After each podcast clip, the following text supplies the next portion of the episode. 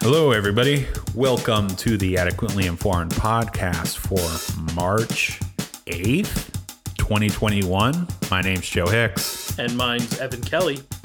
And Evan Kelly, what are we here to do today? Well, Joe, I think that we'll probably keep things pretty consistent. We will discuss the news of the world, the news of the day. We will take ideas and opinions, no matter what the source comes from, and examine them from all angles in the light of fact, making sure that whichever topic we choose to interface with, we will do so in good faith, making sure to keep ourselves and hopefully our loyal listeners adequately informed. Yeah, we we try to we hope that our discussions give charity to viewpoints that are not our own in good faith, you know, the kind of reciprocal hey, if you're making an argument, you actually believe it, and it's not for some nefarious other reason, you know, we'll, we'll believe what you say on your tin. But, um, but yeah, we realize we're only human. We don't know everything. Um, we our viewpoints aren't the only ones that matter, and we are not on the ivory tower by proxy. Um, so anyway, Evan. Yes, Joe. W- what are we talking about today? Joe, we're going to be talking about the concept of giving people money. Holy shit. And yeah, whoa. You could just do that? You can. People are Holy doing it. They're doing it. Uh, they're doing it in Stockton, California. They're doing it federally. People are getting money. It's being given. You can give people money. I'm giving Wendy's money a lot. You can do that too. I encourage it. So so so let, let's get into what's going on here. What what what do you got? So, I want to talk about this fascinating study that's coming out of Stockton, California. In 2017, Mayor Michael Tubbs teamed up with the tech nonprofit the Economic Security Project to institute a universal basic income experiment within the city of Stockton, California. So, this is a program that was run between February of 2019 and February of 2021, which, sta- which stated that certain residents of Stockton would receive a $500 a month stipend, no strings attached, to spend however the, they saw fit.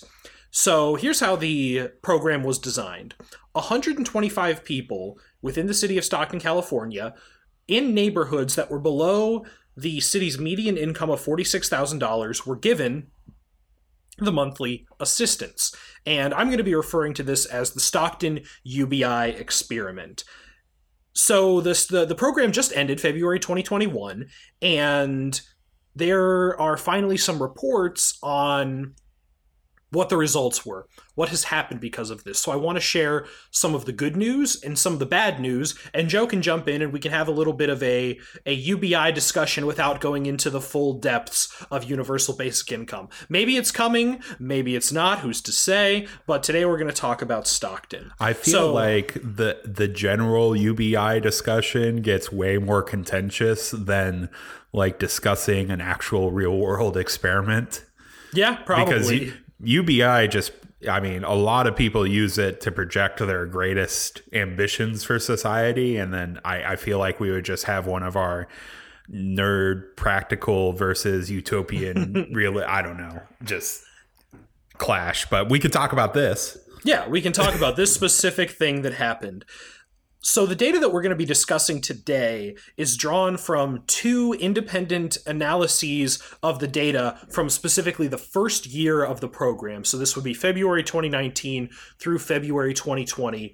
Pre COVID is an interesting thing to note. And these studies and uh, data analyses were conducted by the University of Tennessee and the University of Pennsylvania. So, highly regarded research institutions. like the You- whole university uh, researchers there. you know. Every everyone in the university studied it. Wow, that's a lot of people behind it. the specific scientists don't have the same credibility as the universities, so I lend them institutional credibility. Yeah, Um, I wasn't right, trying so- to be pedantic. I was more making. I know. joke, but I'm yeah, sorry I didn't play along with your joke. uh, it's all good. Podcast is right. over, everybody. All right, no no data was collected, and uh, Nobody analyzed it. All right, so what good things came of the Stockton UBI experiment? One of the biggest things that was determined by the researchers is that the vast majority of the cash payouts were spent on food and other essentials. There's a big fear that if we give people a universal basic income, that they're just going to blow it on video poker or they're just going to drink it all away or buy a bunch of TVs and stuff. But overwhelmingly, that is not what happened in Stockton. Can I make a little point here? Of course. I feel like a lot of rich people kind of tell on themselves by what they think giving poor people extra money would do because that sounds a lot like the way a rich person would explain what someone would do with an extra $500. Yeah, it does. That's Like, a if you really give- good point. If you give a rich person an extra $500, they're probably going to be like, yo, let's go fucking do something awesome. You know, everything else in my life is taken care of. This is extra money. I'm either going to save it or I'm going to go hog wild on something, you know, that I otherwise wouldn't have. So, makes yeah, sense. absolutely. But the, the calculus is so much different for someone on the lower end of the spectrum who can use that money to plug holes in their food budget or use it for childcare or car repair. And that's overwhelmingly what we saw happen in Stockton. In fact, the researchers were able to determine that less than 1% of the money was spent on alcohol and tobacco. Less than 1%. So giving people money with no strings attached in Stockton helped those people and their budgetary concerns. It did not lead to profligate spending. The second important finding of the researchers is that the subjectively reported mental health of people who received the universal basic income in Stockton rose relative to the control group. When people have a little bit of extra cash to smooth out their monthly income and to plug those holes in the budget, they feel less anxious. They reported feeling less depressed. And some of the effects weren't even purely mental. A lot of the physical ailments that come with stress, such as fatigue and types of pain related to fatigue, also were reported by lower rates after the individuals received the basic income. So, in terms of just a purely did this help these people achieve a greater subjective well being, it is a clear and resounding yes. Mm-hmm. and then the f- the final aspect of the study that I thought was really interesting had to do with employment because there's always a fear or one of the biggest critiques of UBI I suppose is that it will make it so that people will be unwilling to work if they have cash coming in for nothing. You know, dire straits, money for nothing, chicks for free. Stockton give, didn't give them chicks, but, you know, close enough. Um, and what they actually found is that the people who received the universal basic income were actually 12 percentage points more likely to be engaged in full time employment than the control group. So, within this specific study, we found a positive impact on employment when people were able to receive a universal basic income. That's, you know, I think a lot of people will kind of hear that and, you know, if they think about it for a second, like, how does that happen? How does giving people money make it that they're more employed? Um, did they give anything in the paper, or am I free to give my kind of ramblings on it? No, I would love to hear your your opinion because right now it is a lot of data interpretation and I think we're, you know, qualified to do that at, at this level. yeah. So, um, you know, there is this idea that if you give people money, that they'll just work less. But the interesting thing is that on the lower end of the spectrum, one, I mean, you know, sometimes we talk about universal basic income, and you know, on a on this experiment, you know, this was basically six thousand dollars a year. Or you know a lot of times people will talk about a universal basic income of $12,000 a year and you know if you're living off of $6,000 or $12,000 um congrats to you for figuring it out but Yeah. then also like that isn't like a very high standard of living but back to how this increases employment um so one thing that we know about the United States is that it's very expensive to be poor. And, you know, there are costs associated with being poor, like transportation costs are higher. I mean, relative to your income, um, you know, just doing the basic banking or, you know, other things in your life, you know, is more is either a more expensive or b just very expensive compared to your income so, one thing that can happen to people is that they can have a job, but then the job doesn't necessarily provide them enough income to sustain their life and then also being able to do the job. Um, this can be take several forms, such as uh, transportation costs or um, smoothing over of again transportation issues or childcare issues. So if you're too poor, you know, if you're if you're not making a ton and you're trying to have a full-time job and it just comes out that your car breaks down and it's going to cost a lot of money, like you'll just kind of end up dropping out of your job um, because you don't have transportation. And then also on the flip side, you can't afford other modes of transportation that are generally available to me. Like for me, if I were, um, you know, I'm well off enough that if my car broke down, if I really needed to get to work, um, I would, well, first, I, you know, I'd like contact people, but, you know, even if I didn't have to try to rely on people, I could still afford to take a taxi every day to and from work or, you know, whatever. I don't think we have Uber or Lyft in this town, but, um, you know, those options would be afforded to me. I could afford to do that. Whereas someone who is much poorer than that, me, try this is the weird empathy where it's it, it can come off as bragging sometimes but but I, I think you're maintaining a good tone. but someone who is of lower income doesn't have the income to spare to maintain their employment their transportation their childcare needs their familial needs. You know every once in a while sometimes people will just drop out of the labor force because they have some sort of family issue that they really just got to deal with for like a week.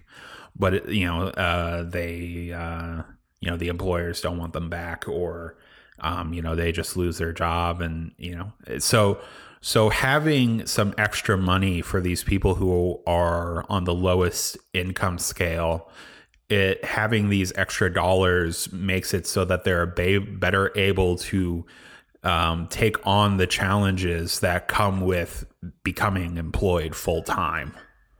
Absolutely. I agree with everything you've said, and I think that that's a really insightful way to consider it.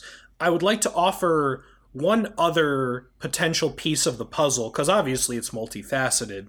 And I would return to that second benefit that we discussed in terms of improved mental and even physical health is that it is harder to find and keep a job if you are also battling mental or physical health issues. If you have chronic fatigue and chronic pain from stress, it's much harder to keep a job that requires you to be on your feet all day.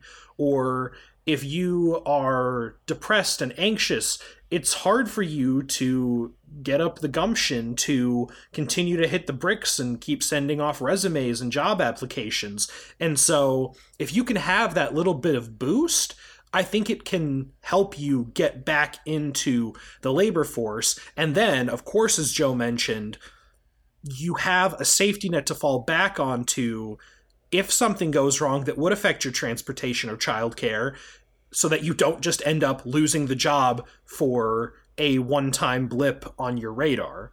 Yeah. You know, it, it's just, it's, I feel like a lot of people who are like middle income or higher, you know, there are a lot of people who just go to their job every day. They make sure that they're able to do it and all that kind of stuff, and then kind of revolve around that. But when you're a certain level of poor, you know, like one thing that you're afforded when you have a little bit of money is that you don't have to do everything in your life to make it happen. Like, mm-hmm. if I wanted to, I could take my laundry somewhere and I could afford to have somebody do it for me. Um, whereas when you're someone who, you know, has less money, you basically have to do everything yourself. And that becomes quite cumbersome. And, you know, I, I can't help but wonder if people who are on the very low end of incomes relative to you know levels of employment that if there's more variability there and you know i think that was part of the study wasn't it like that the um like the variability of employment or un- un- uncertainty in employment went down so that um, they had like either more secure incomes or more secure jobs, just greater security. Yeah, I think it, as I recall from from the write up, was that it's it's a greater security of income. So if you already have that 500 coming in every month, you have that baseline, and so then if your income from a job fluctuates, it's not felt as severely as a percentage of your overall bank account. Yeah.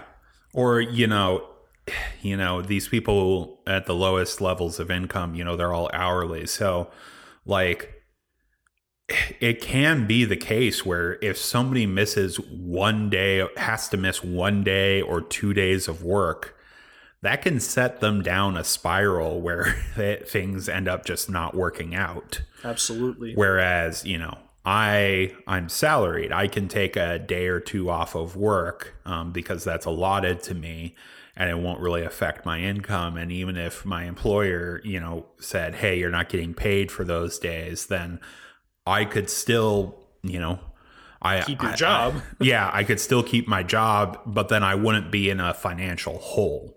Mm-hmm. Um, that I have to dig myself out of. But you know, like hell, you were talking about the depression, and you know, I thank God that when I went to university, that it was not a school that um, severely penalized you for um, absence. Because if that had been the case, I would not have graduated college. Mm. Because mm. that that was like such a time where you know I was depressed and all that stuff, and I was not showing up to very much class at all. And if it had been the case that um, you know you were penal, I was you know overly penalized for not attending then i would not have graduated so i can understand you know this ha- this applies to people in their jobs as well you know and you know sometimes it ends up being that you're just in such a mental funk and such a bad place that you can't go to work.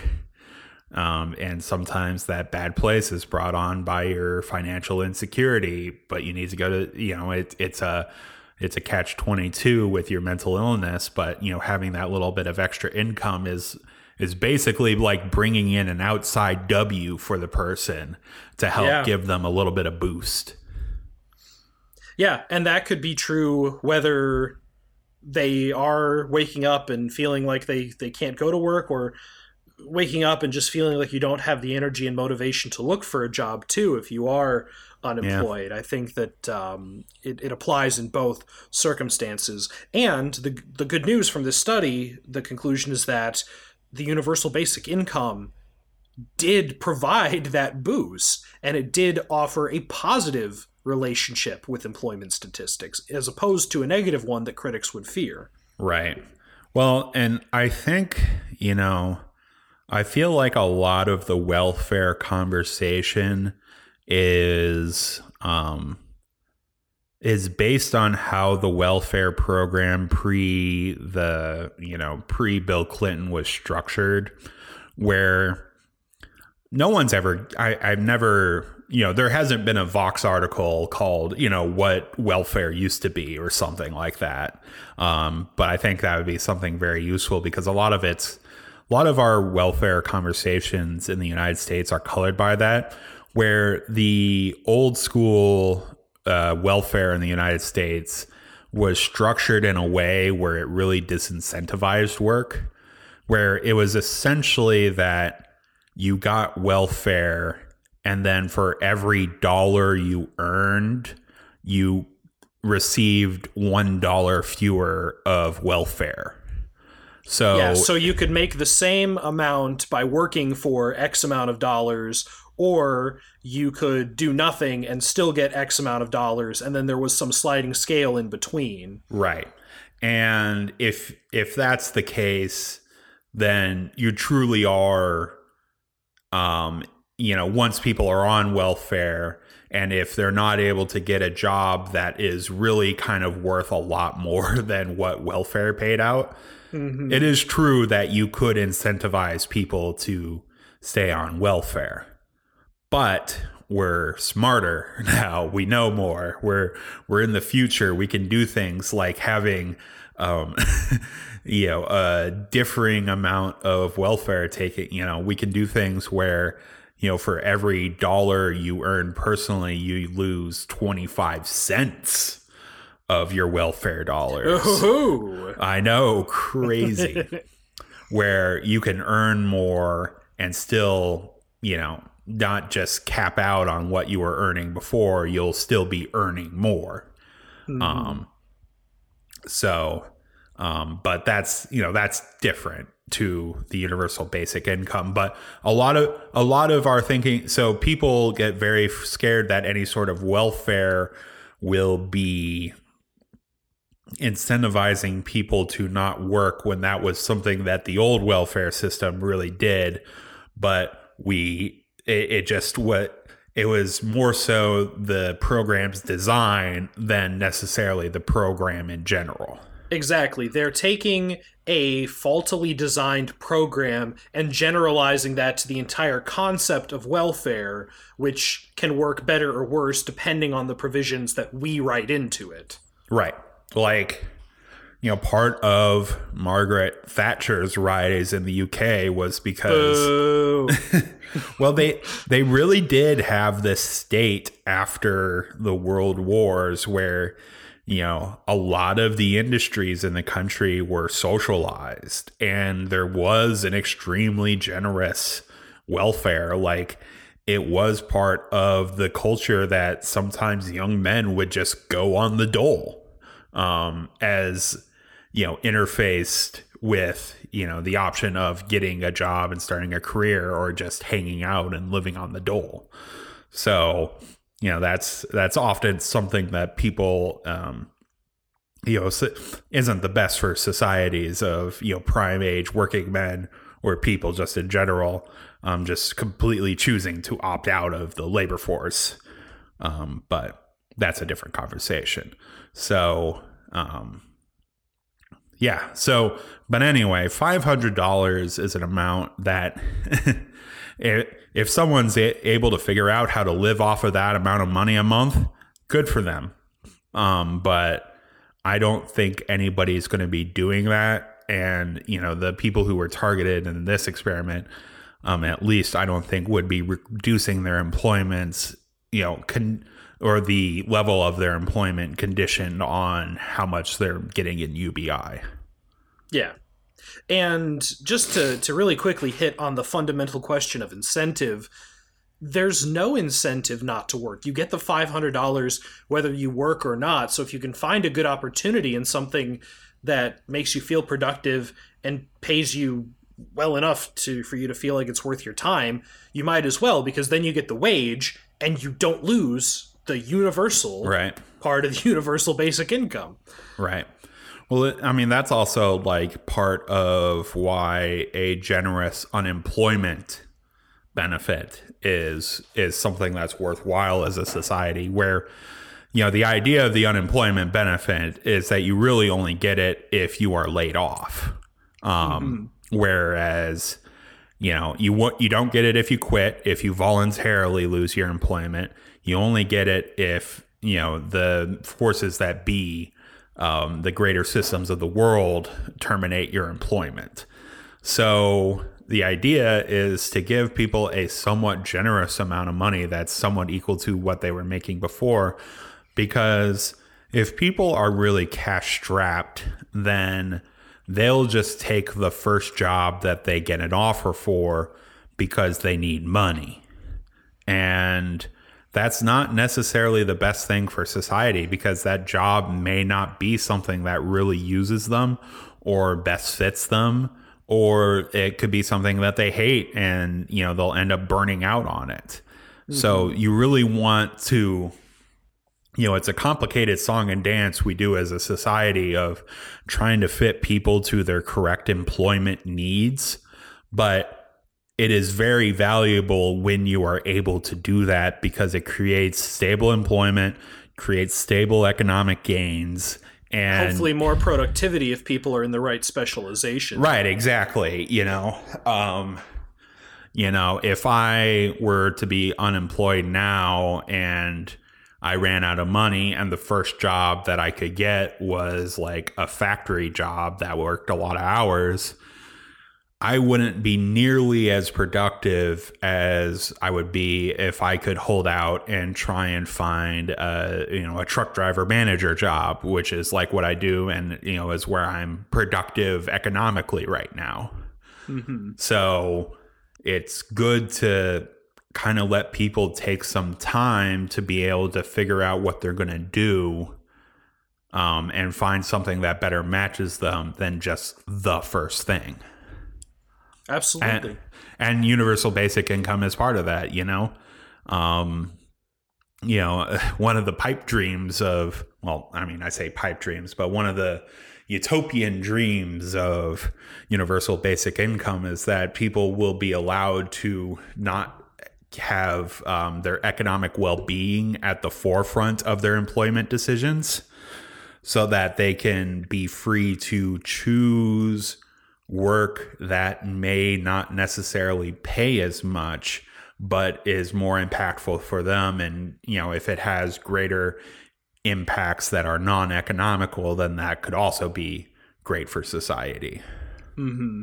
so this uh, this all makes sense giving people money, good stuff. Yes, and I I want to pivot to some of the limitations of the Stockton UBI experiment. And I don't want to throw cold water on it too much because, for the record, uh, you, you guys know I love the concept of universal basic income that fits into the Evan utopian ideal of how society could operate. And I think this study is massively positive. However, what do we do? We talk about things from all sides. We engage in good faith discourse. And so there are some good faith counter arguments to be made against this specific study. So I want to address some of them. Uh, number one is that the scope of this study may be too small to make too big of generalizations about the role of universal basic income completely, especially as it relates to inflation. One of the biggest fears, and I think one of the most persuasive fears that certain economists and theorists have about instituting a universal basic income on a national level, is that by just pumping a bunch of extra money into the system, we'll have more dollars chasing the same amount of goods, which leads to inflation. We could also see rent seeking activities going on, and that the gains will be illusory and won't actually hold up if the entire system is flooded with this money.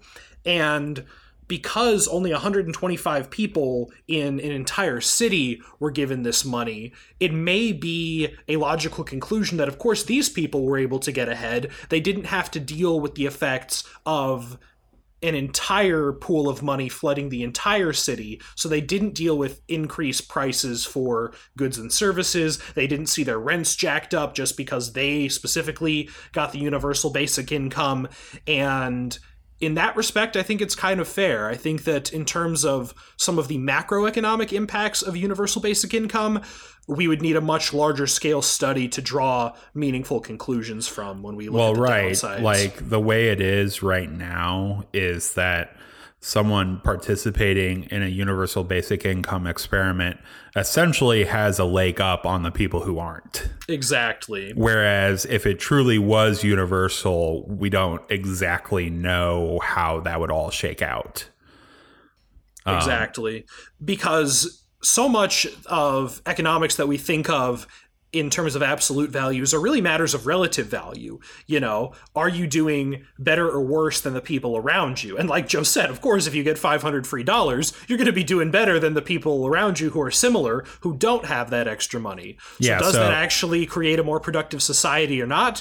Impossible to say based on this experiment. Yeah, does is this a like just a whole scale universal good or betterment or is this just a comparative betterment and we're seeing the benefits of being ahead of your peers, you know, just in a smaller scale? Yeah, absolutely.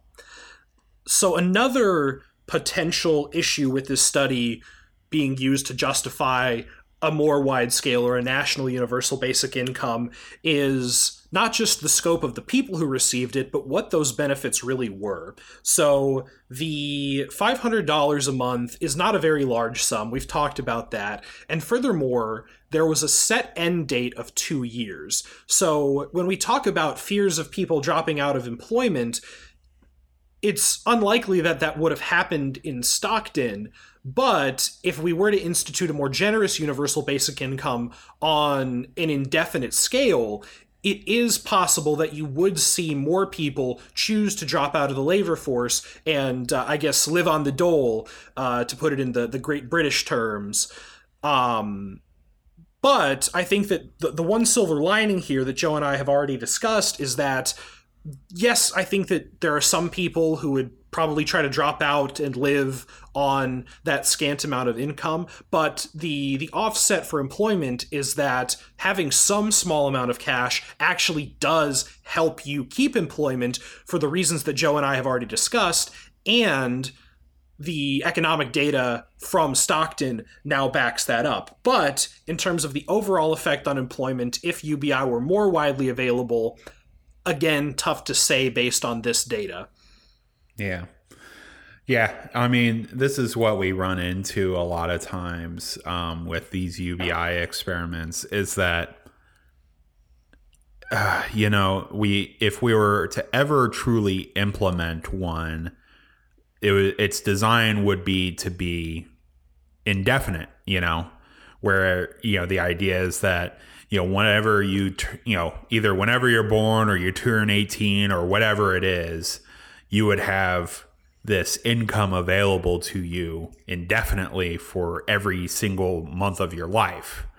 Whereas the experiment and that, you know, that would lead to someone making possibly different decisions than if they know they're going to get $500 a month for two years Exactly. because yeah like you said um you know no one's gonna you know choose to you know take that hit in their resume for two years if they uh If they, know, that there's a the ex- time ending, yeah. yeah once the experiment's over that they're gonna have to hop back in and they're gonna be at a real disadvantage so Yeah, so I'm encouraged by the short term employment statistics, and I think that those are perhaps the most encouraging finding of the entire study. But the full labor market effects cannot be determined from the Stockton UBI experiment. Mm-hmm. and i don't know like this is this is a way from just generally the ubi but like sometimes we get into spaces on the left where we don't want to emphasize the role of work in our lives you know we kind of want to try and and like decent like the united states is a very work centric uh world you know there's a whole political party that seems to be hell bent on making sure that any uh, money from the government is conditioned on work requirements. Um, and, you know, and part of that, you know, I, I think is a little too unfounded. Um, doesn't make a whole lot of sense and just makes things harder. Um, but like, there is a societal value to people working. You know, it is it is good to have as many prime age working people working as possible because that creates you know the production that creates the prosperity and then also importantly it also helps fund the social programs that we have to help you know everybody else in the country um so there is a value of work and you know there's uh you know in the circles that i follow uh, one of the big things that everyone is trying to make sure that is a political goal for this administration is full employment. Whereas it's not so much getting everybody who you know well, you know every single person in the country working but hopefully the economy is roaring enough that it can attract everybody who can work to work to be productive. And through that wages can go up and you know we're better able to fund our social services and municipalities and you know, you know pensions and all that fun kind of stuff. So there is Yeah, all the value stuff that we're behind on. yeah, all the stuff that we're behind on, um, you know, through greater employment and you know through uh, you know greater economic expansion, we can have that. You know, it's really crazy to me to think that, um, you know, in the past, you know, when the Great Recession came, you know, kind of full employment was like I would say people would think of it as a goal, but it was never like a stated goal. Like it was to just get, you know, quote GDP going, but like again, you know, and you know, there was all the lessons that were learned from the Great Recession politically, which you know leads into our conversation next. But it's like eh, the recovery. I mean, now that we're kind of out of it, you know, we can kind of, um, you know, um, no longer use the talking points of the day where, yeah, it was a slow recovery. yeah. Um, that felt slow to a lot of people. Um, but, and that was mostly because we didn't pump enough fucking money in and we weren't able to increase full employment because, you know, there was lagging demand because people didn't have money. So it was, you know, really trying to pull the economy was really trying to pull itself up by the bootstraps there. Um, and it, it's hard to do It that. didn't work so good. Yeah. yeah. But like Joe was saying, we're going to talk much more about that in the next segment. I got just a couple of more of these uh, limiting factors that I want to discuss. Um, so here's the third thing that I I haven't really heard from anyone commenting on it yet, but it's it's definitely something that I think about. Is we have to go back to the funding source for the entire experiment to examine its political realities. This was funded by a nonprofit which was established by one of the founders of Facebook, Chris Hughes. So someone with deep pockets who thought that it was valuable to study this. And, you know, good for him. That's cool. Mm-hmm. But what it means is that we've had this universal basic income constructed in a situation where there was no budgetary concern for the city of Stockton. You know, they didn't have to face the tough political decision how do we pay for this? Do we cut services? Do we raise taxes? They just got to have the cash come in from somewhere else. And so most of the UBI proposals that are talked about on a national scale don't rely on philanthropic funding. And so when we try to extrapolate the political reality from the Stockton situation, we have to conclude that the communities that adopt universal basic income would necessarily face trade offs that weren't present in this experiment. Well, yeah, and it's also part, you know, part of every UBI proposal is kind of a wink, wink, nod, nod. You know, we pay for it, quote unquote.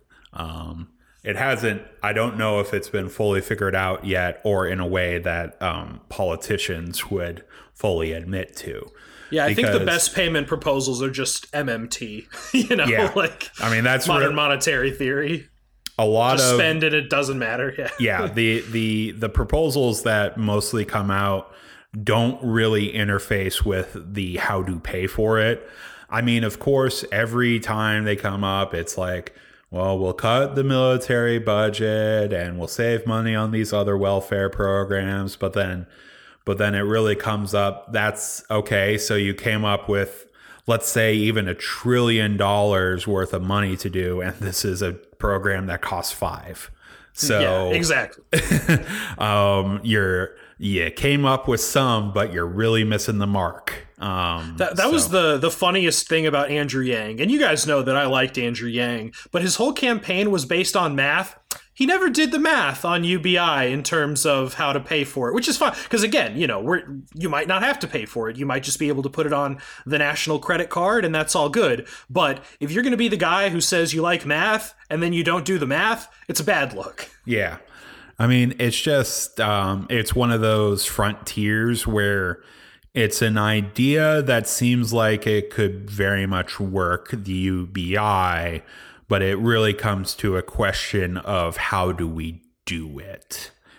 Um, which is, I mean, that's the real thing. Like, I'm pretty sure we would have universal basic income a lot more out in the world if we could truly figure out how to do it Yeah. um, more effectively um, instead of having you know outside sources to it. You know, there are some experiments that they've done in Kenya with uh, universal basic income, and of course, you know the money from that isn't coming from the Kenyan government. It's coming from you know like the you know International Monetary Fund or the World Bank or you know some university in the United States. Um, yeah. um, it's it's not coming. Again, it's more it's more pockets. philanthropic. Yeah. Yeah. I mean, shit, it's almost like, you know, what we talk about with small town economics, you know, it's like got to have money coming in from somewhere because yeah, we're not we're we're not going to be able to grow and prosper just on what's here um already. So, you know, it, it's um it, it it's remained to be seen what the slow, boring, poor version of this would be and not the Matthew Yglesias for you know block slow boring. It's uh slow, forever, boring, bureaucratic, check cutting for eternity. But who knows? Maybe we'll figure it out. I hope so. Yeah. So, one last thing that I want to address is again related to the political impacts of universal basic income, because I, was, I think there's this dream among universal basic income's supporters, again, which includes myself, that if we just had the guts to institute a universal basic income and to come out in favor of that, we would win people over and you know it's almost a, a, microcosm of this idea that if we just did the progressive policies the voters would just fall in line. And again this is sort of my own observation and my own analysis but that so badly failed here Michael Tubbs, the mayor of Stockton, who instituted this program, was roundly defeated in his reelection campaign, losing to his Republican challenger. He was not primaried, you know, he had the incumbency, and he lost to a Republican challenger by 12 percentage points. Ooh. Yeah, he was drugged. Yikers. Yes. so again, you know, the scope is small, and maybe if more people felt the effects of a universal basic income in Stockton, Michael Tubbs would not have faced such a horrible electoral fate. But it definitely frustrates the narrative that all we got to do is do the progressive thing and we'll win votes because Michael Tubbs definitely did not. And I got to say, I, I respect Michael Tubbs a lot. I'm not trying to dunk on him or anything, but we do have to face the political reality that the universal basic income experiment did not save him. Yeah, there there is a way that sometimes progressive policies get talked about like they're just some magic electoral bullet as Yes. well. Like I believe in the goodness of progressive policies, but I also don't pretend that they are the end all be all for electoral success. I mean, the, there's plenty of times where progressive legislation happens and there is um, backlash from the public, even if it helps people in a very meaningful way. Um, so it's it's not just some sort of yeah silver bullet. It's, Yeah, the the median voter looks nothing like the median podcaster. I mean, if if we really want to take this, I mean, Republicans for four years under Donald Trump had hugely unpopular legislation that they championed and really did nothing. And a pandemic happened, and yet somehow they were close to having both this, you know, all three seats of government Yeah, at at, at the at the at the federal level, and that's a. I mean, Dems ended up squeaking out a win, but it was not a landslide by any means. no. So, the, you know, the the politics is different than the policy. Now, Yes, but who knows? Maybe this will change with our next segment. Maybe transition music. Since I'm on my laptop still, it may just be me going. Doing like the Wayne's World thing. Yeah. So the the next part of giving people money is real world experiment or real world legislation happening right now that's uh, giving people money. Um, so just the day before recording here, the Senate passed the 1.9 trillion dollar stimulus package um, that uh, the Democrats have been working on in Congress now. Um, you know, the the I guess name drop. I guess it's the Joe Biden uh, stimulus package here, and um, it made it through the Senate, and um, so and it's expected to make it through the House, and then eventually for Joe Biden to sign it. But um, it's good. Um, it's a it's a it's really good, and it's a lot of what we've been talking about is that it's giving people money. I mean, most notably in it is uh, the checks for fourteen hundred dollars for most people in the country. I believe the cap is uh, people under uh, the income of seventy. Yeah, and then seventy. Everyone under seventy five thousand gets the full fourteen hundred dollars.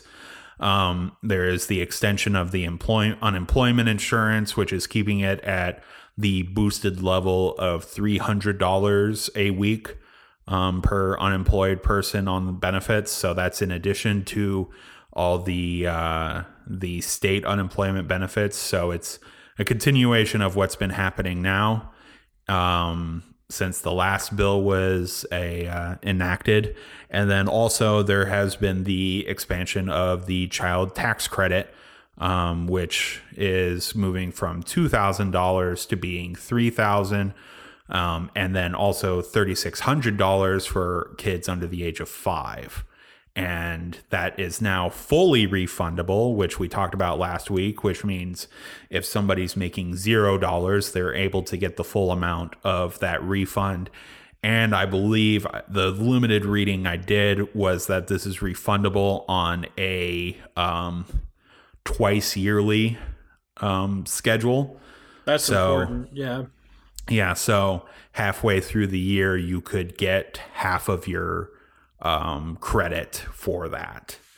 So um, these are all big things that um, giving people money. And right now, that really just seems to be what is important. Um, there is a lot of kind of um, bickering from the left about things, you know, the branding of checks being 2000 when it was always the $1400 plus the 600 from earlier this year but the timeline kind of got expanded and there was an insurrection and that needed to be taken care of so that kind of put a delay on things I and didn't get the six hundred dollars. you didn't No, I think I can like claim it and get it on my tax return, but Yeah. like I don't know. It was I, I- I don't know the specifics of it. Lindsay got it. I didn't get it, but Mm-hmm. interesting yeah, but um and then i mean hell even with the $1400 they expanded the scope of it so they um i forget but they they uh i think they included dependents you know, like adult dependents. So I believe college students who are like still claimed as dependents by um, their parents should be able to get tax, you know, the you know the the big money. Um, but really, I mean the the bidding and, and and this also bill also includes a ton of money for states, a bit a lot of money for vaccine rollout and um, a lot of just general aid. And I mean, there has been some bickering, you know. Uh, Joe Manchin has done some wrangling on some things that's quite frankly, just in the whole scope of things, seem kind of stupid. But, you know, the bill began as a $1.9 trillion bill, and the bill was passed as a $1.9 trillion bill. So, whether the you know certain checks are big enough or things are widened out or whatever um, that money is still getting shoveled out and it's going to be hopefully really helping the economy f- finishing up this pandemic help finish it up faster and then hopefully we can get to um, doing our lives again and mm-hmm. hopefully having a thriving economy on the other end of it as well so that's, I mean, that's the basic level of it. Um, it's just, it's just been funny watching the Senate the last few weeks. Um, because that's the institution that really matters. I mean, we talked about it last week. is just how, like, in a 50 50 divided vote, then, like, the, you know, the, the one person who matters is, you know, the most conservative Dem mm-hmm. at least in this situation, and that's been Joe Manchin. But like you know, a lot of people have been giving him shit, and you know, there's you know the there was the vote on the minimum wage, and you know talks about the filibuster, but really when it's came to it, Manchin has. I saw somebody post this that in votes where Joe Manchin was the deciding vote, he never broke with Dems. Mm-hmm. So he yeah, was so never the bad guy. here's what I want to say in defense of Joe Manchin. As much as he's annoying, and I get it, believe me, I understand the visceral frustration with a guy who calls himself a Dem and then doesn't want to play ball on all of our stuff. But I saw a Facebook post recently from someone who, in response to Joe Manchin's no vote on the $15 an hour minimum wage hike, um, was just ranting, saying, "Damn it, Manchin! we're gonna uh, donate money to a national cause that's gonna primary you, and and you're gonna be out of here unless you you become more liberal." And I think that is just the dumbest mindset to have, yeah. because let's say you do primary Joe Manchin for being too liberal, and let's say it works, and you run someone left of Joe Manchin in a general election in West Virginia Congratulations, yeah. you flipped the seat red. Yep. And now by a lot of points. and now you don't get that 50th vote. You don't have even the narrowest of Senate majorities. I know that it's frustrating that we can't do much when we have to appease Manchin, but without him, we can't do fucking anything. Yeah. so, um, you know, I get it. It is frustrating. I wish that having a majority of Democrats meant that we had a majority of progressives, but it just doesn't. And eviscerating Joe Manchin does not change that fact. Well, and it's also interesting that that that well, so there was a vote here the other day where Kyrsten Sinema got in trouble for being a little cutesy with her no vote. Um, but and that caused a lot of Twitter outrage. But the vote was do you want to overrule the Senate parliamentarian and put the $15 an hour minimum wage hike in the reconciliation bill anyway? And to be frank, I believe it was something like the a mid 40 number of Democrats voted for it. um, 46, but it was not the same as just saying no on a straight up minimum wage. I mean, they had gone through the rigmarole of you know, going to the Senate parliamentarian and seeing if it was valid. And it was basically a vote of whether you wanted to overrule that ruling.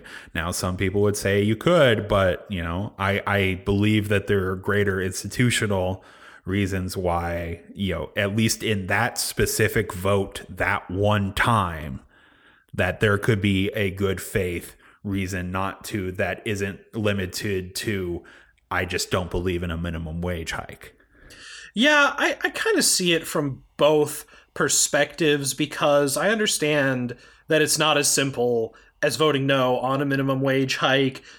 But at the same time, I think Bernie Sanders summarized it really well. He's like, what, what's the institutional value really at play?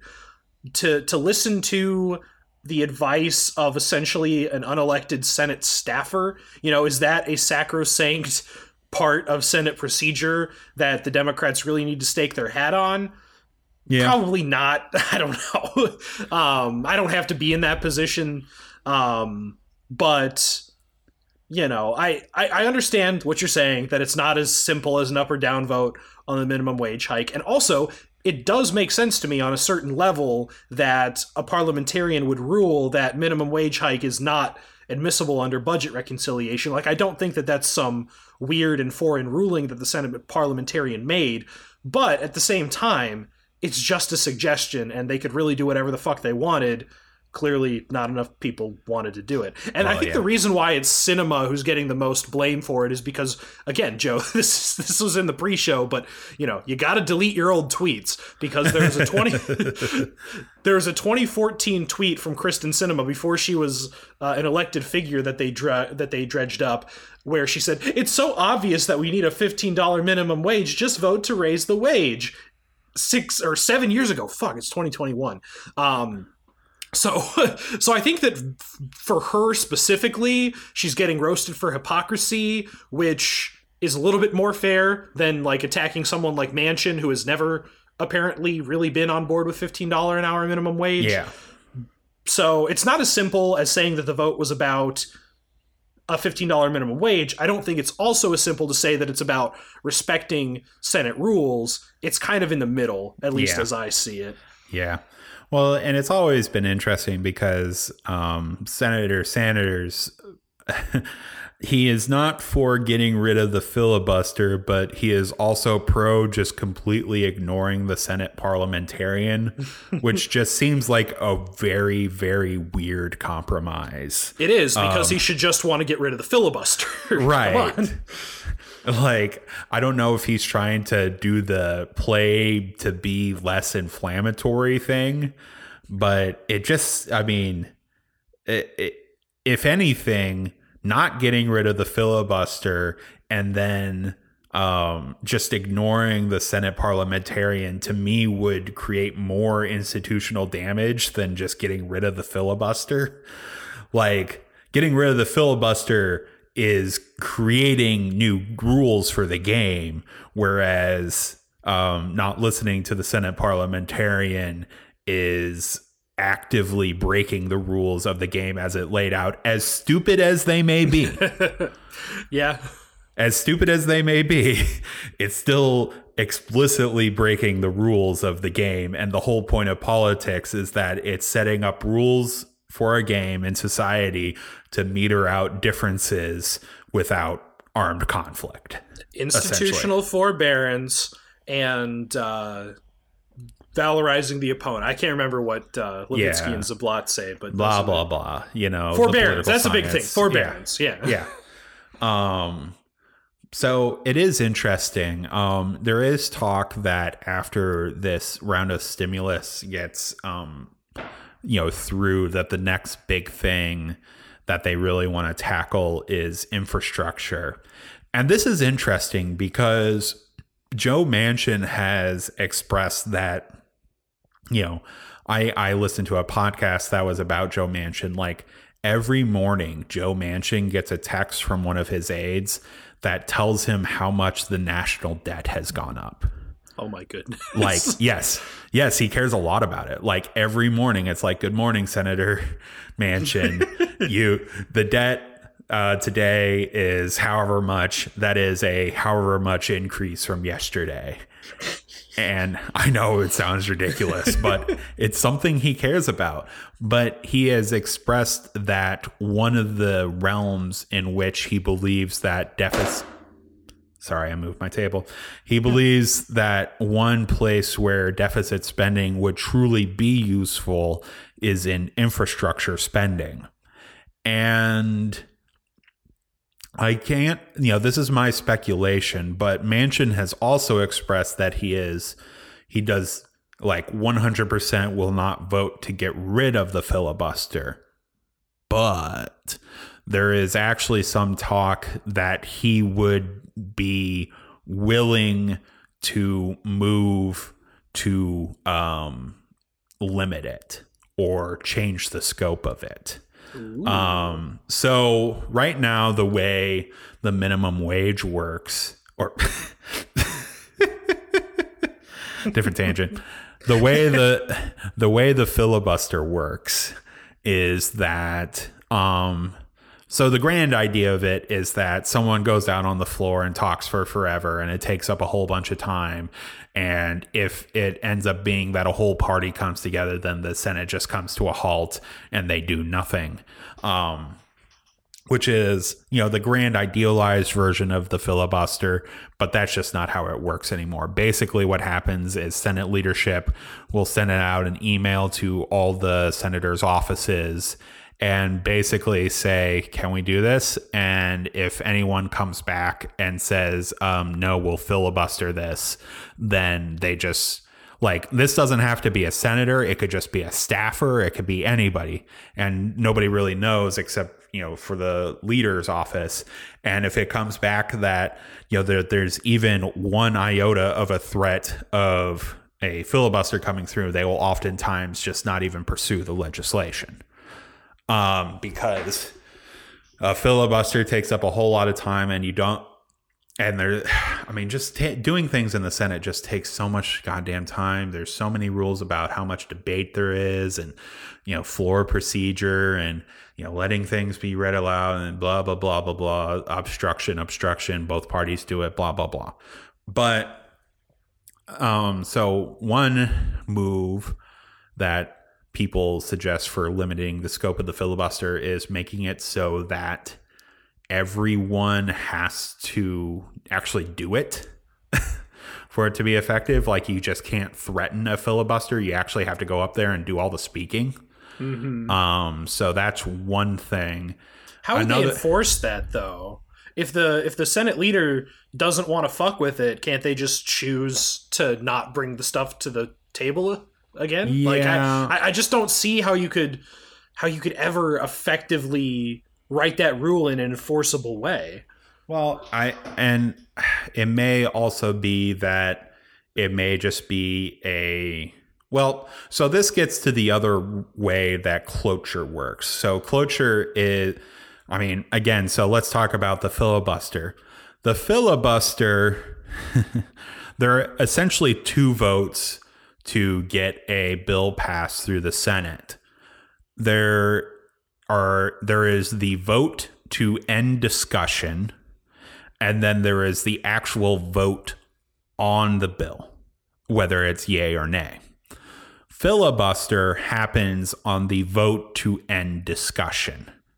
So, what the filibuster is, is just people going on and on during the discussion and, you know, making it annoying as shit. But the actual vote for the thing actually, you know, only takes 50, 51 votes for it.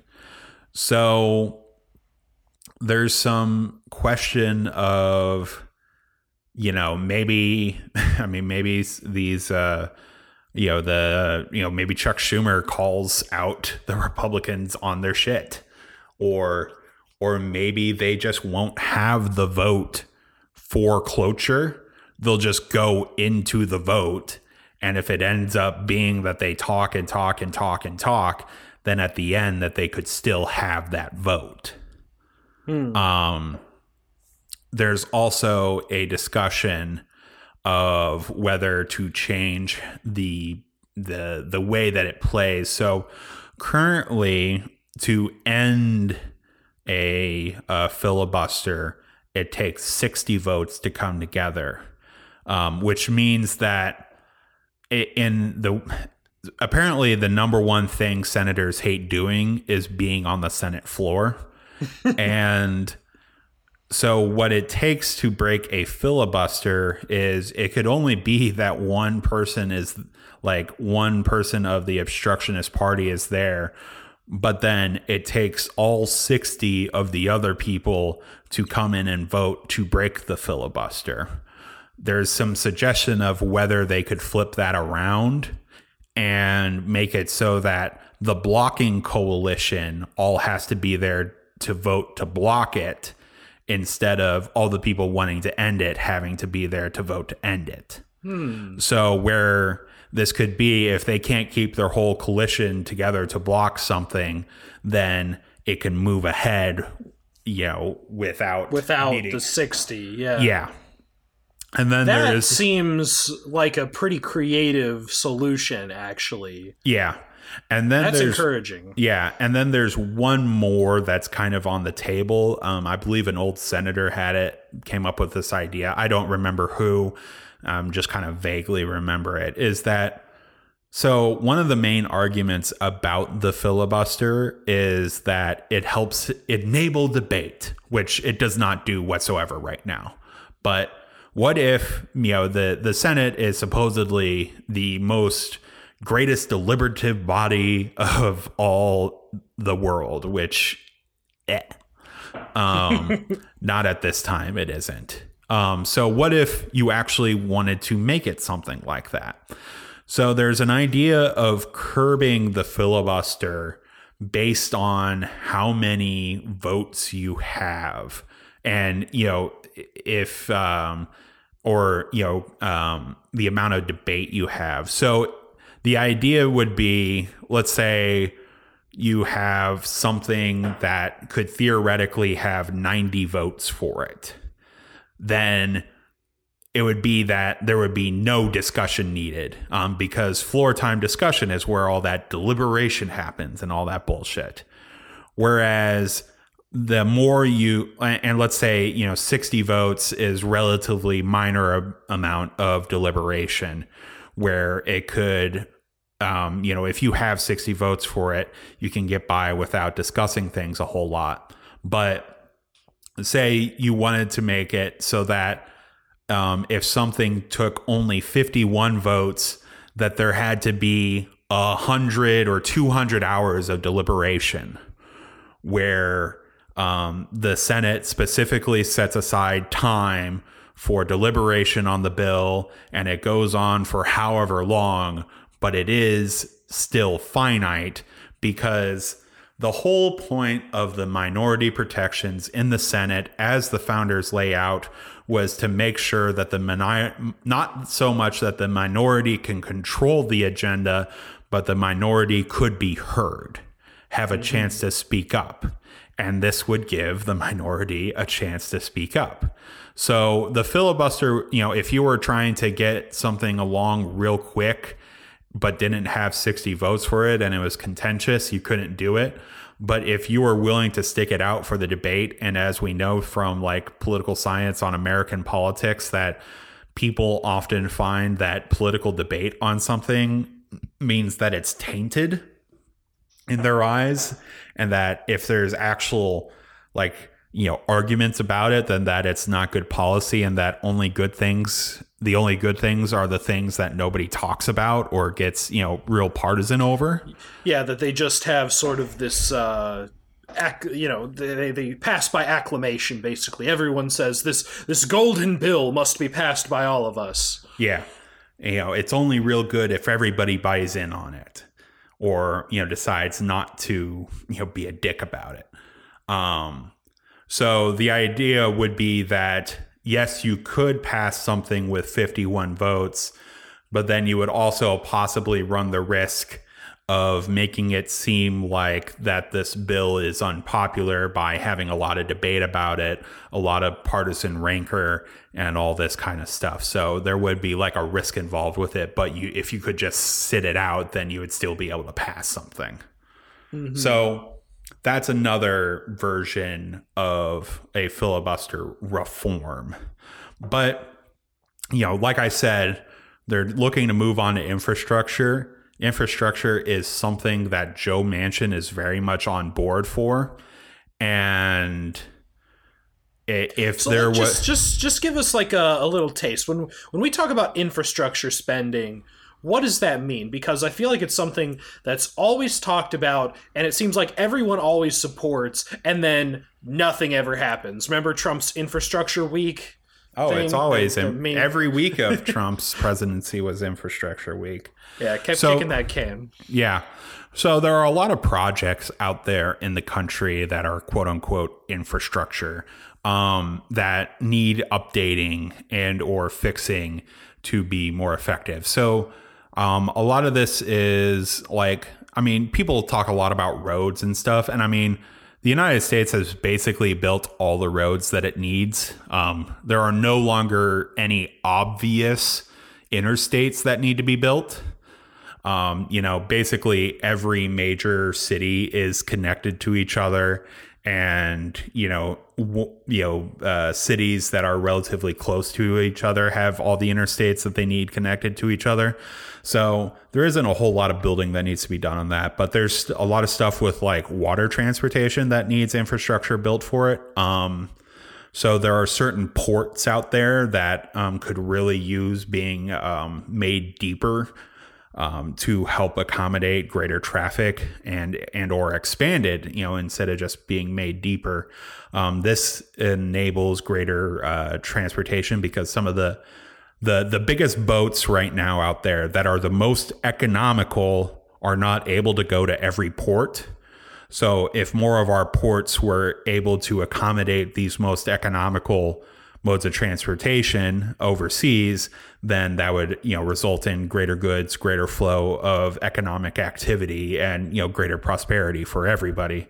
Um, there are a lot of rail projects. So I know like the, uh, I believe that there's a tunnel under the, who, which one is it? It's either the Hudson River or the East River in New York that's like really fucking old and a lot of traffic has to go through it, but um, you know, there's leaks in it because the tunnel's like a 100 years old and it really needs an updating, but that costs a ton of money and it's really only going to come from the federal government if they do something like that.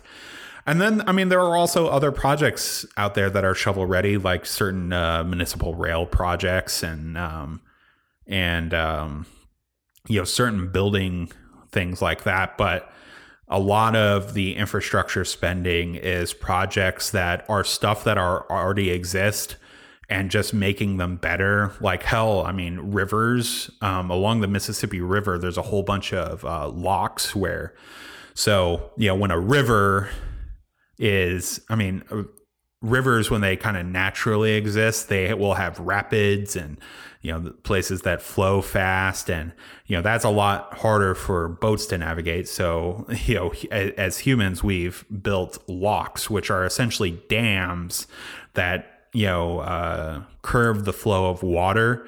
But then there's also basically a boat elevator on the side of it that moves boats up and down. And the Mississippi has a whole system of locks up and down it, but they are very old and they're pretty small comparative to what we can build as far as barges these days.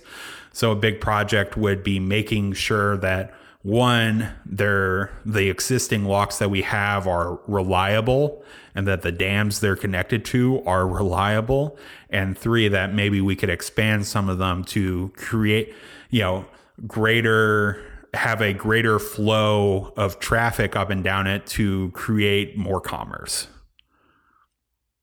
So that's basically what infrastructure spending is that there's a there are trillions of dollars of projects that have piled up over the course of however many years that still need to be done and would greater facilitate the country's ability to do commerce.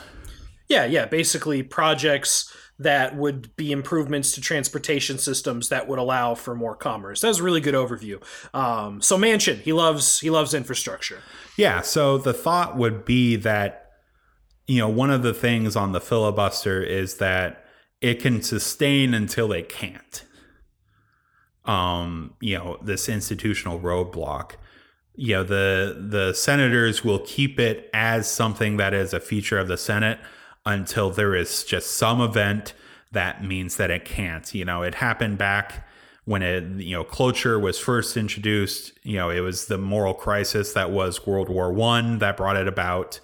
Um, there was the curbing, I believe it was in the 70s. You know what? I don't really know what the crisis was for that, but I'm pretty sure it was something.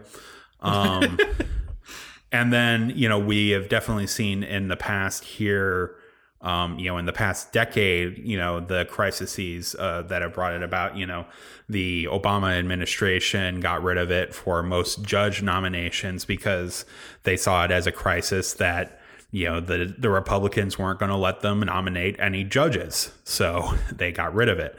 And the Republican Party did it for Supreme Court nominees because they saw it as the Democrats weren't ever going to give them any Supreme Court nominees. So this could be the situation where something curbs where all of Democrats are on board for infrastructure. Joe Manchin, importantly, is on for infrastructure and Republicans are purportedly for infrastructure spending, but we know that they will probably be obstructionist.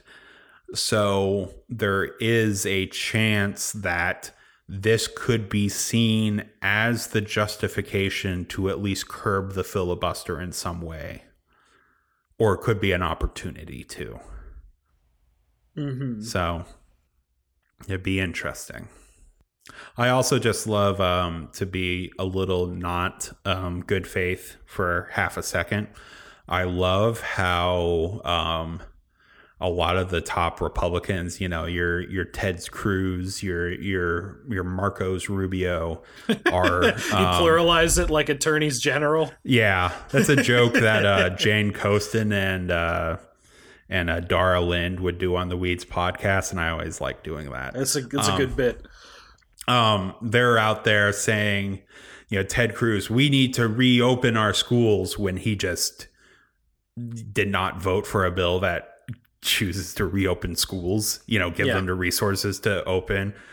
Or oh fuck, you know the whole Dr. Seuss thing this week. I mean, it's it's just so stupid.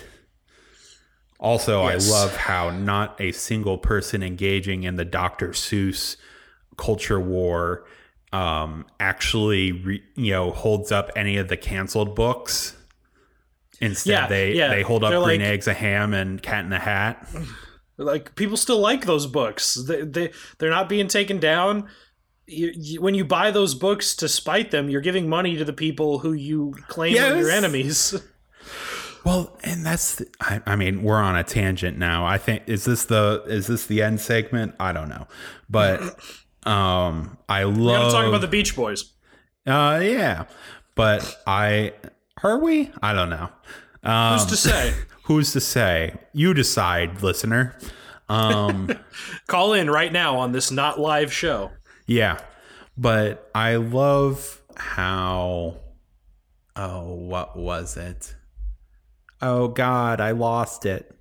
No. Oh shit! Sorry, Dr. Seuss. Uh, I know it's in the Dr. Seuss land. Oh, here's what I wanted to say. It took me a half a second. But they act like it's not that the Dr. Seuss estate decided to not print these.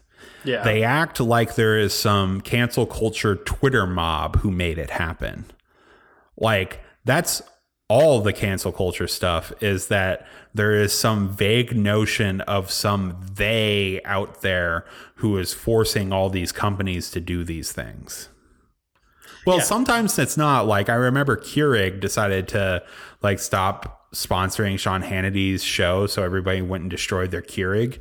But like, I don't know. Some like this Dr. Seuss one is really weird because it's the Dr. Seuss estate that made the decision to stop publishing them, but everyone went out and bought their books. Yeah, this was not on people's radar. There was no push to get rid of these obscure Dr. Seuss books. Joe, I bet they could have just announced we are not publishing these books because they're old and obscure and nobody buys them anymore, and nothing would have happened. But because they announced it was for a social justice reason, everyone is up in fucking arms. Yeah. Well, and it's also just weird how I don't know. I feel like a whole. I mean, we've had this. I mean, I we very explicitly had this conversation of like censoring and not publishing, and you know, I think we ended up coming down on the side of things should be published, but you know, with context on them. Mm-hmm. But then again, it's still the you know the choice of you know whoever does it to make that decision. Um, you know within the context. And and normally i mean republicans are the ones who believe that companies should have the right to do what they want. Um so it's weird that they think that the company of dr seuss's estate should make the decision to um should be forced to keep publishing books that they don't necessarily agree with anymore or, or think are in yeah because that's been the other big thing with this. Uh, th- this is its own end segment at this point. Um, the Disney Plus has put context warnings again in front of several episodes of the Muppets, the original Muppet Show from like the 70s, based on certain episodes containing outdated and offensive stereotypes. And yeah, for some reason, that got distilled by Donald Trump Jr. at CPAC as they canceled the Muppets. Again, who is this they? I don't know. It's the they. company who owns the Muppets who made this decision. Again, it's not like you know someone on Twitter was demanding this. They just decided this is what we should probably do. Um, they took down a couple of other episodes for unrelated reasons because they they didn't want to pay the music copyrights uh, for some of the songs. But there's no Muppets that have been censored and removed entirely from the platform due to offensive stereotypes as opposed to that D&D episode of Community that you can't find anymore just because Chang's in blackface. Yeah. Um yeah, it is just it's very interesting that, you know, there is just some supposedly just some mystical they who's canceling things. Whoever they are, they're quite powerful. Yeah, but I mean, I mean, you know, I I've been thinking about this, and you know, we've done the conversation of like, you know, canceling is not something new. It's just mm-hmm. um, the current context that we live in, and just Twitter mobs is kind of the. I mean, used to be the uh, the you know the focal point of all this, but you know, it is interesting that, you know, that when there were things that were canceled because of their left wing views, it was like, it, it feels like it would happen immediately. Like, there was never retrograde cancellation of left wing ideas. Um, so like if someone came out as gay, like they were immediately canceled. or you know if dr seuss back in the day had basically written the communist manifesto but for kids he would have been canceled um, kind of immediately.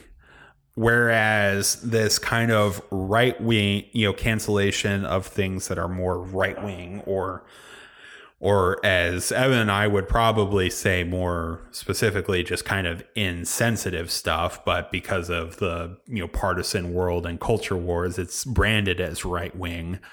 That that kind of stuff, you know, was generally accepted by people, or that it was something that was okay to do, and now it's not. So I I can kind of see how people would be like I'm living I'm living in a slippery slope where I don't know. One day the the butter wars was okay, but now now what's next? I'm not going to be able to buy oranges at the store like I mean, to us it sounds ridiculous, but I guess to somebody who really doesn't understand why those things were canceled, it would make as much logical sense to them. Yeah. Um, I mean, I, you just got to keep it all in perspective. You know, they've stopped publishing these very old book titles you can buy them secondhand. There's nobody going through and eradicating all of the copies of this book. You know, there's no law that's been passed that says you can't read this book. Yeah. Um, it's just a company who's decided they don't want to sell it anymore. Books go out of print every day. You know, more titles than you could fathom go out of print every day. I can't wait for the uh, Matthew Yglesias blog this week that where he's going to really tackle copyright. Because Yeah, because here's the thing. I, I'm so confused by this because his initial take was that we should shorten the term of copyright, which is something that I thought was fairly uncontroversial. And then that's gotten him more blowback than almost any of his takes. And I was baffled because that's such a no brainer to me that Oh, yeah. copyright terms are too long. Like, who is opposing that? a bunch of writers Well, um, came at him like oh man. I, I reading some of the replies to that original tweet were something else. Like one guy basically deemed it that um that a that a writer by right should have their copyright extended because they have a right to a pension based on the book sales afterwards. And I was like, whoa, whoa, whoa. I there is nothing like that in society anywhere else. where you do an economic and then 40 years later still um still uh have a guaranteed right to reap the benefits of that. Yeah, and I would, you know, I would definitely maybe push back, you know, maybe 30 years as Yglesias proposes is too short, but yeah, it seemed like people were objecting to the idea that copyrights should ever expire, and that Yeah. was baffling.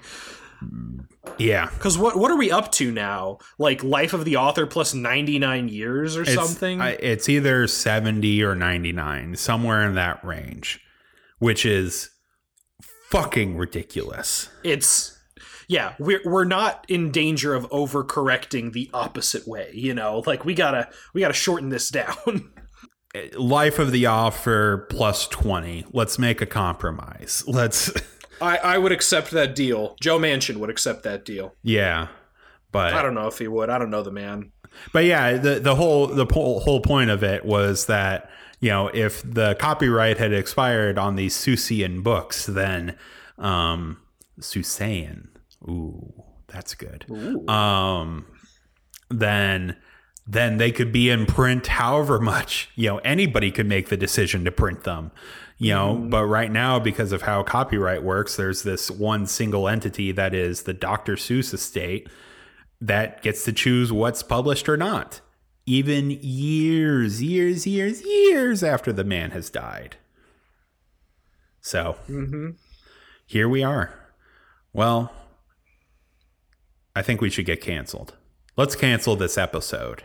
Yeah, we'll cancel ourselves briefly. Yeah. So I hopefully the music is going.